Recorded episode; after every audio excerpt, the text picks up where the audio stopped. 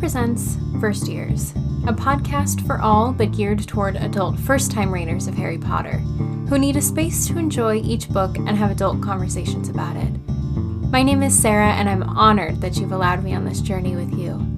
Crack open a butterbeer, grab a seat, and let's discuss. Today, we're talking about rights within the wizarding world.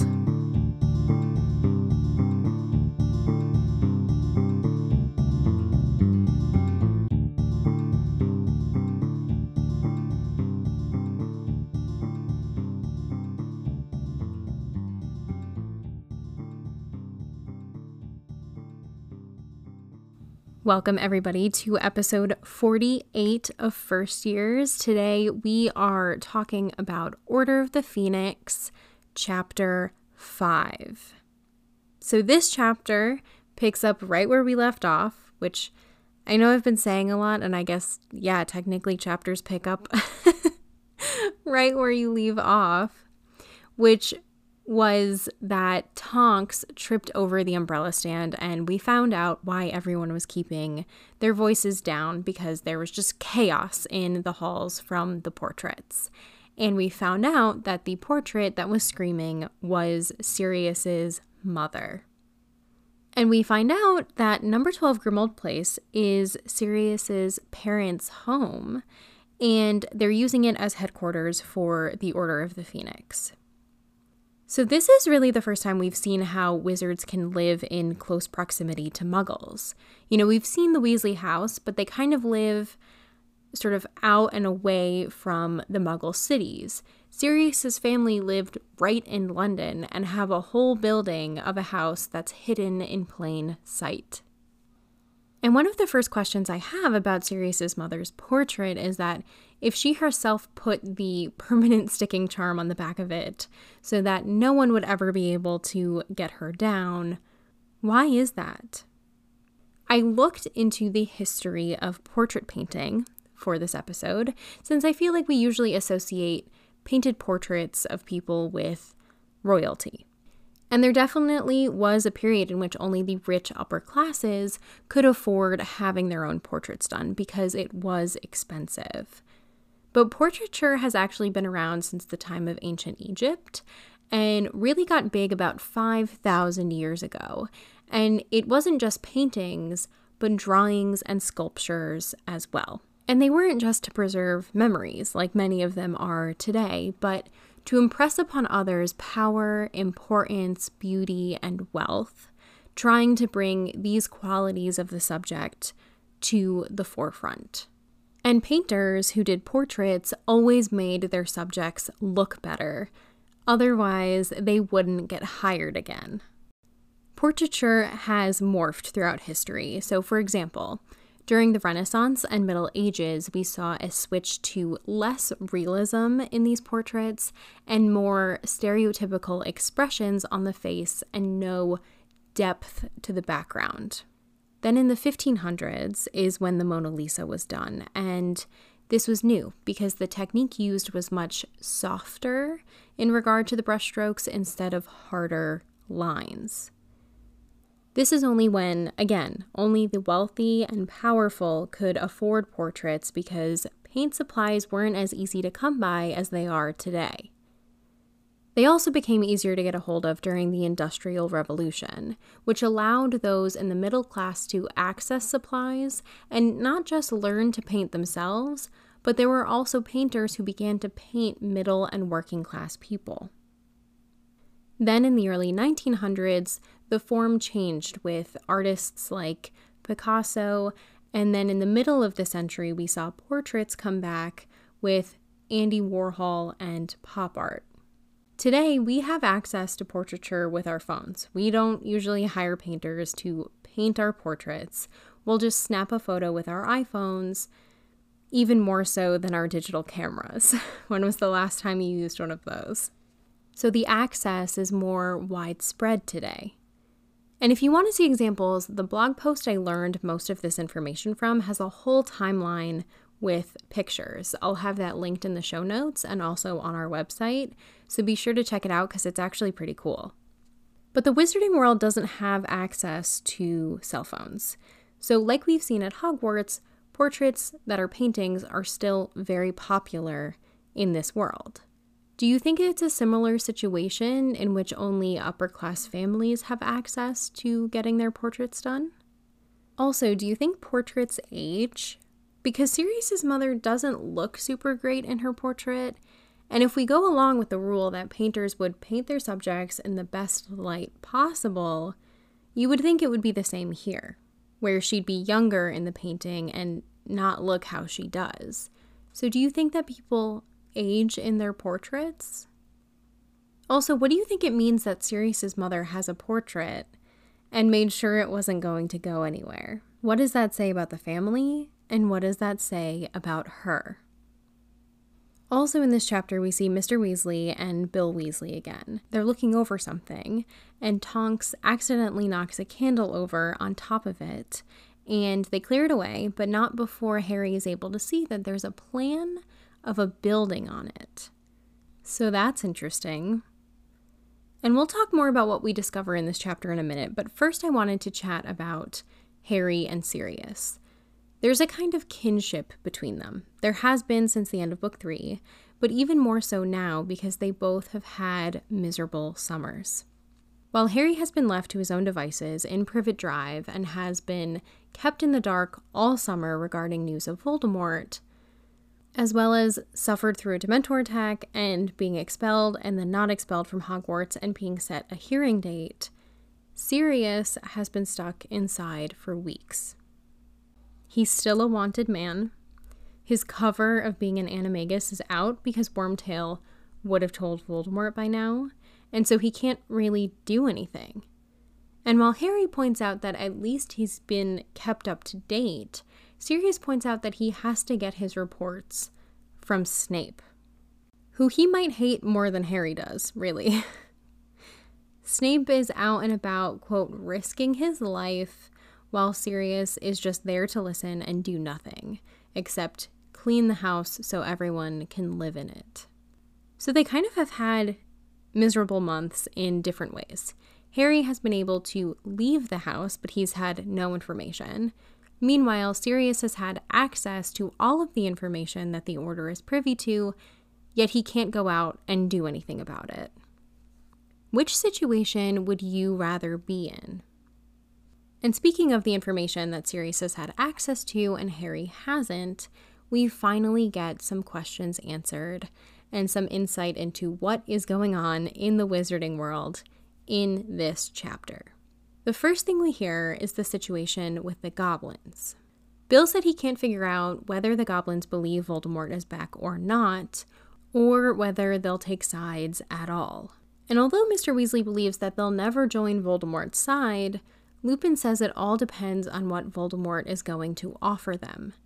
Because if Voldemort is going to offer them rights and freedoms that they don't currently have under the current wizarding government, they'll be tempted to join up with him. Which is a very interesting bit of information. We've seen in Book 3 that wizards tend to be pretty anti any creature that isn't a human or a wizard. They were ready to execute Buckbeak and would have done so if Harry and Hermione hadn't been able to set Buckbeak free. And it seems like, even though what we know of Voldemort is that he's evil, he's prepared to do what it takes to get other creatures on his side. He's ready to do what others in the wizarding world haven't been willing to do, which is give the goblins rights and freedoms that they don't currently have. It's a clever move of Voldemort, if that's his game plan, and it says a lot about the state of the wizarding world. Goblins in this series are considered beings, not beasts, if we look at the information in Fantastic Beasts and where to find them.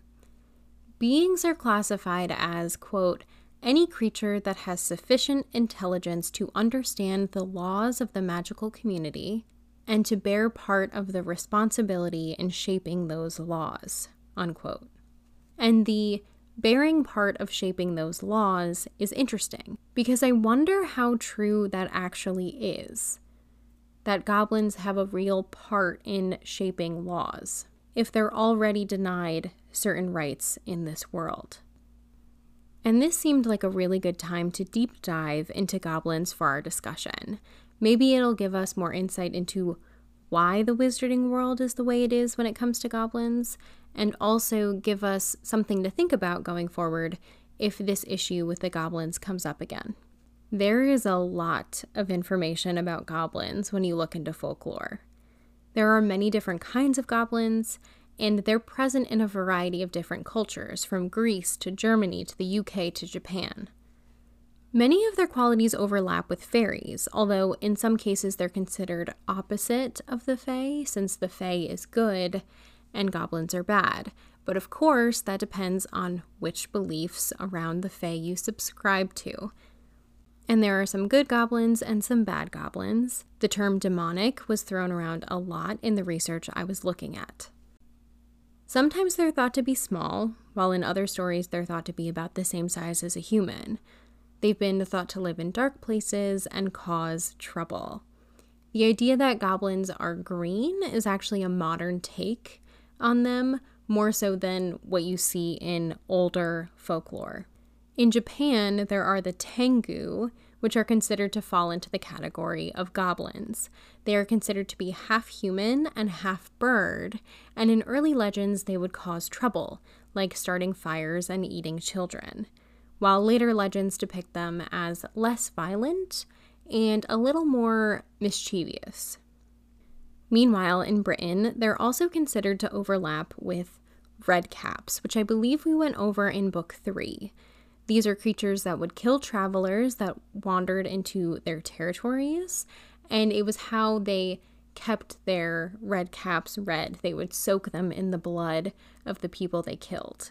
In Greece, there is the Kallikantzaros, and they are considered to be goblins, and they live underground except for a couple of weeks during the year. While they're underground during the majority of the year, they're trying to chop down the world tree that is considered to hold up the earth so that everything will collapse. But they're stuck in a cycle of never being able to accomplish it because the tree grows back while they're above ground for those couple of weeks. In Germany, there's the kobold, and they are very similar to the red caps I mentioned. And they play tricks on people and are found in mines and other underground areas. Although it's not agreed upon, one source I looked at says that the idea of goblins came about in the 14th century, although it might actually be further back than that.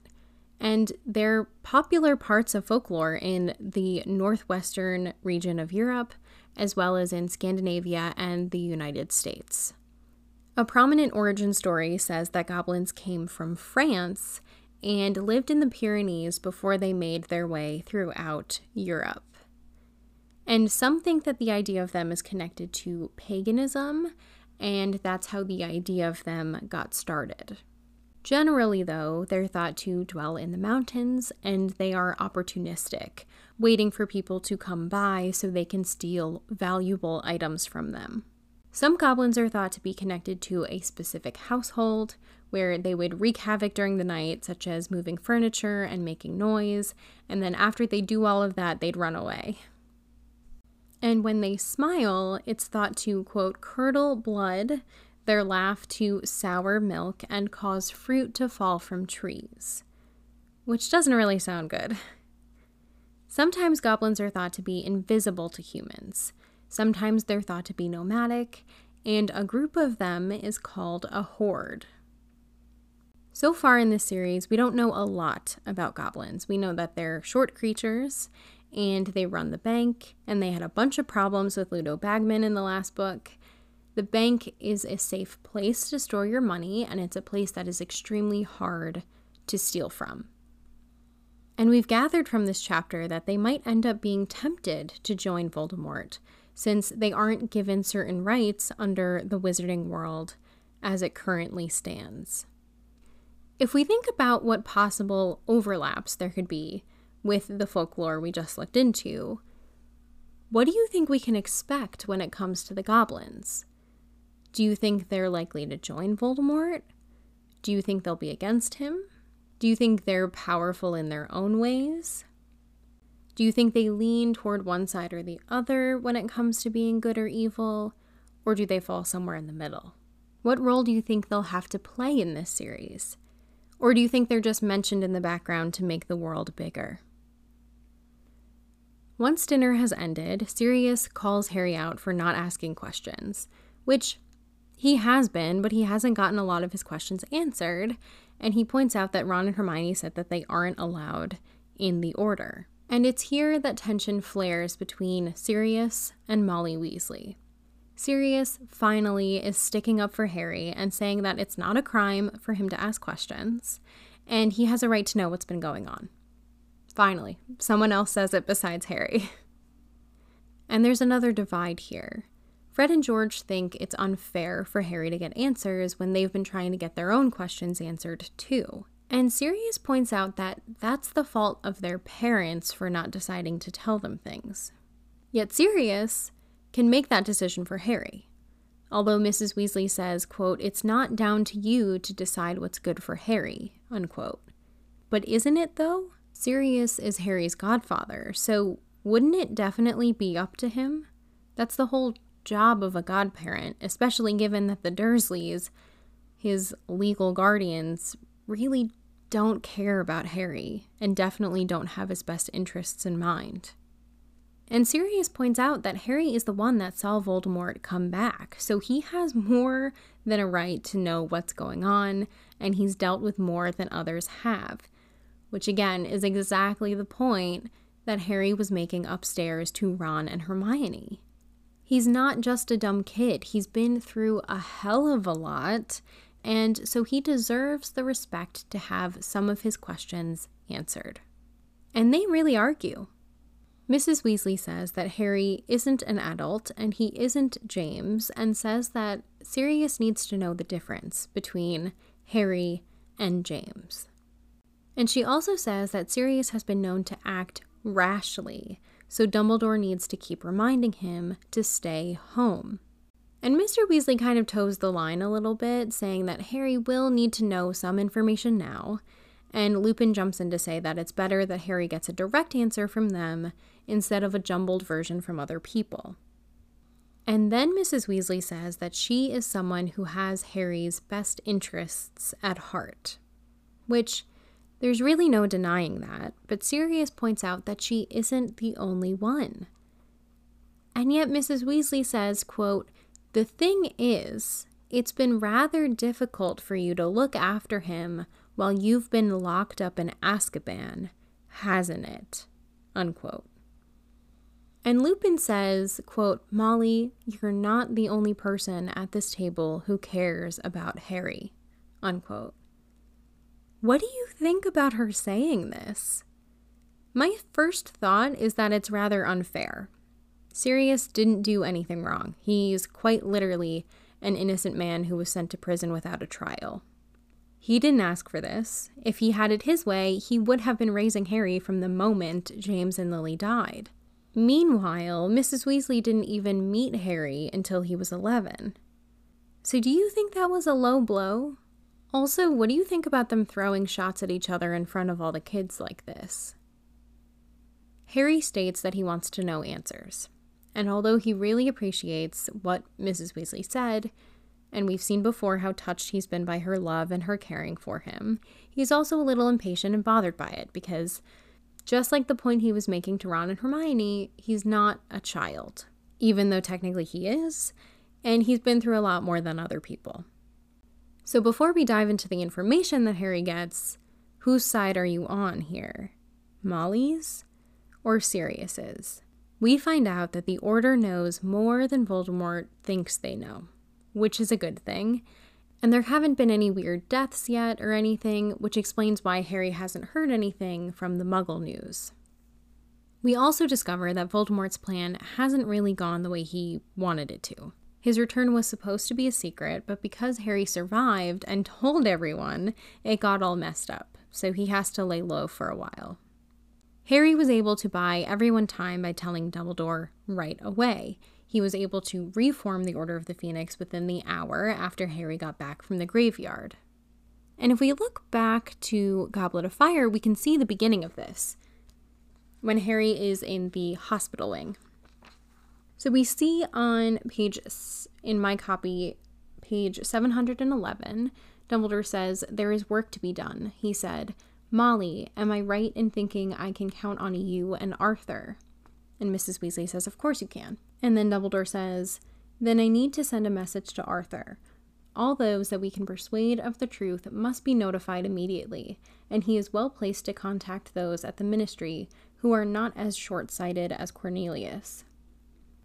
And then Bill offers to go, and then Dumbledore says, Excellent. Tell him what has happened. Tell him I will be in direct contact with him shortly. He will need to be discreet, however. If Fudge thinks I am interfering at the ministry, and then Bill says, Leave it to me. And then we see two pages later, Dumbledore says, Now, I have work for each of you. Fudge's attitude, though not unexpected, changes everything. Sirius, I need you to set off at once. You are to alert Remus Lupin, Arabella Figg, Mundungus Fletcher, the old crowd. Lie low at Lupin's for a while. I will contact you there. Which is really cool to look back on and see that moment in the text, especially now that we see Arabella Figg and Mundungus Fletcher mentioned, and we already met them in this book so far. And I think it's especially cool that all of this happened in the moment and we didn't realize it. We didn't realize what it meant and that it didn't happen, you know, off screen. So in the meantime, they're trying to stop Voldemort's plans, which are that he wants to build up his army again, which would explain why they were discussing about what he would offer the goblins. It's also why he's going after the giants again. And the best way they're trying to combat this is by telling people that he's back, which will allow people to be more on guard and not get bewitched or bullied by him into working for him and joining his ranks. And yet, it's difficult. Why? Because of Fudge, who we talked about when we spoke about the whole Percy situation. It all comes down to Fudge being afraid of Dumbledore and being afraid of losing his position. He knows that Dumbledore is more popular than he is, is smarter than he is, is more powerful than he is, and he thinks Dumbledore is using Voldemort as an excuse to take power. And he isn't, but it explains why Fudge is trying to keep an eye on everyone in the ministry and making sure that no one has a tie to Dumbledore. Fudge would rather take the easy way out instead of accepting the truth and dealing with it, which is literally his job as minister. He'd rather pretend it isn't happening because it's easier for the ministry, apparently. So that's great, and it gets even better.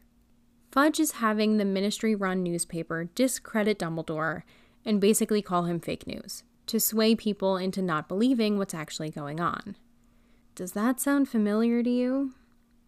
This is why I believe we can gain so much out of Harry Potter when we read it like this.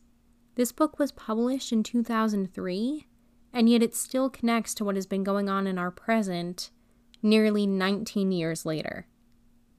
And by spreading this information, it actually makes Voldemort's job easier because it makes everybody more susceptible to the Imperius Curse, since their guard is down and they won't be protecting themselves like they would have during the First Wizarding War.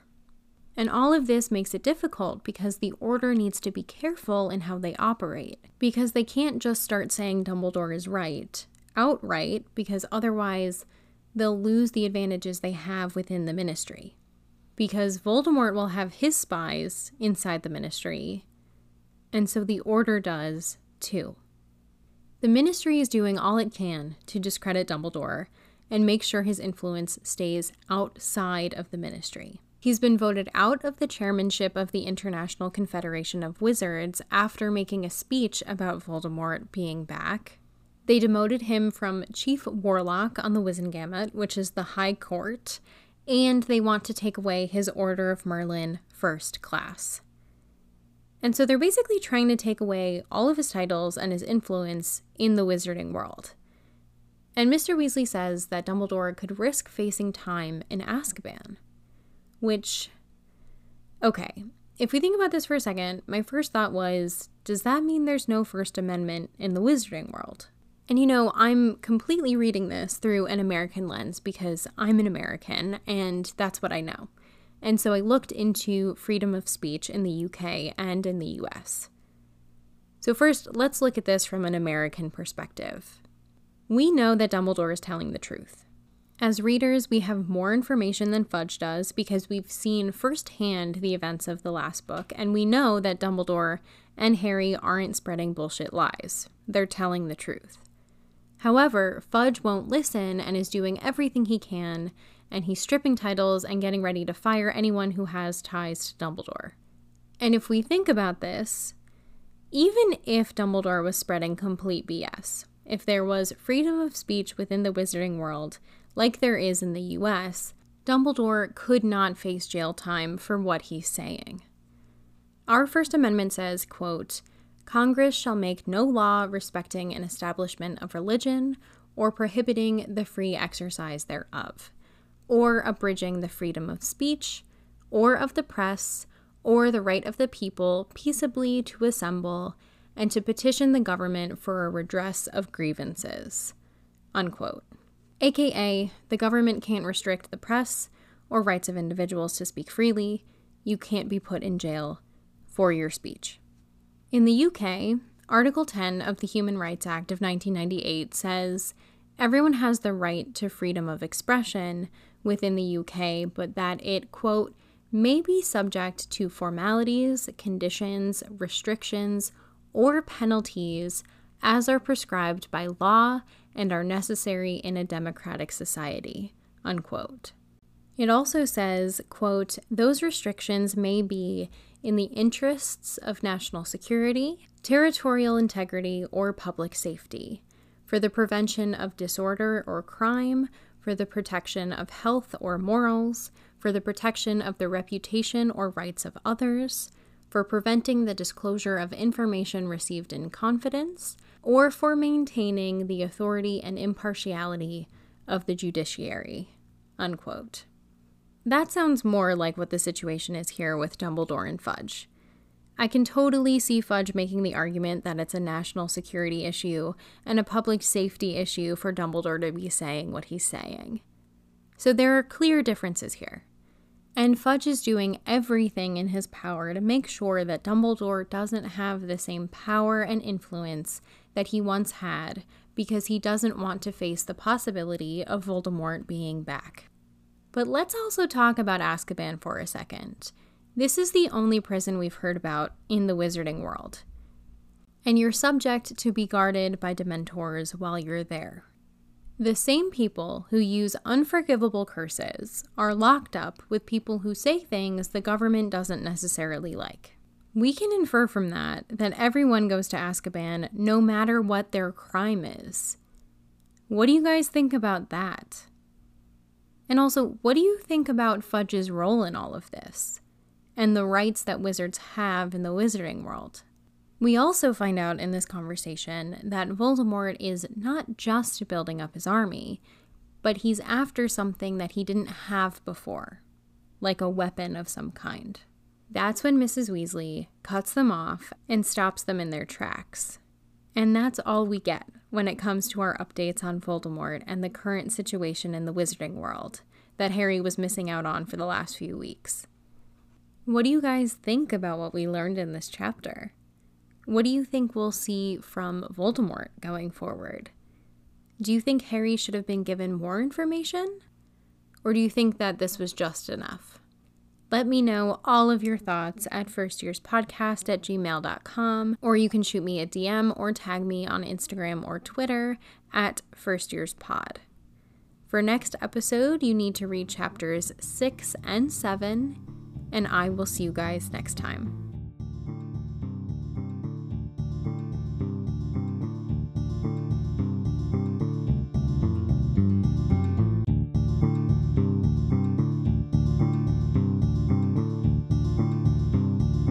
First Years is a production of Matchbook. It's produced by Quinn Parker and myself, Sarah Jones Dittmeier.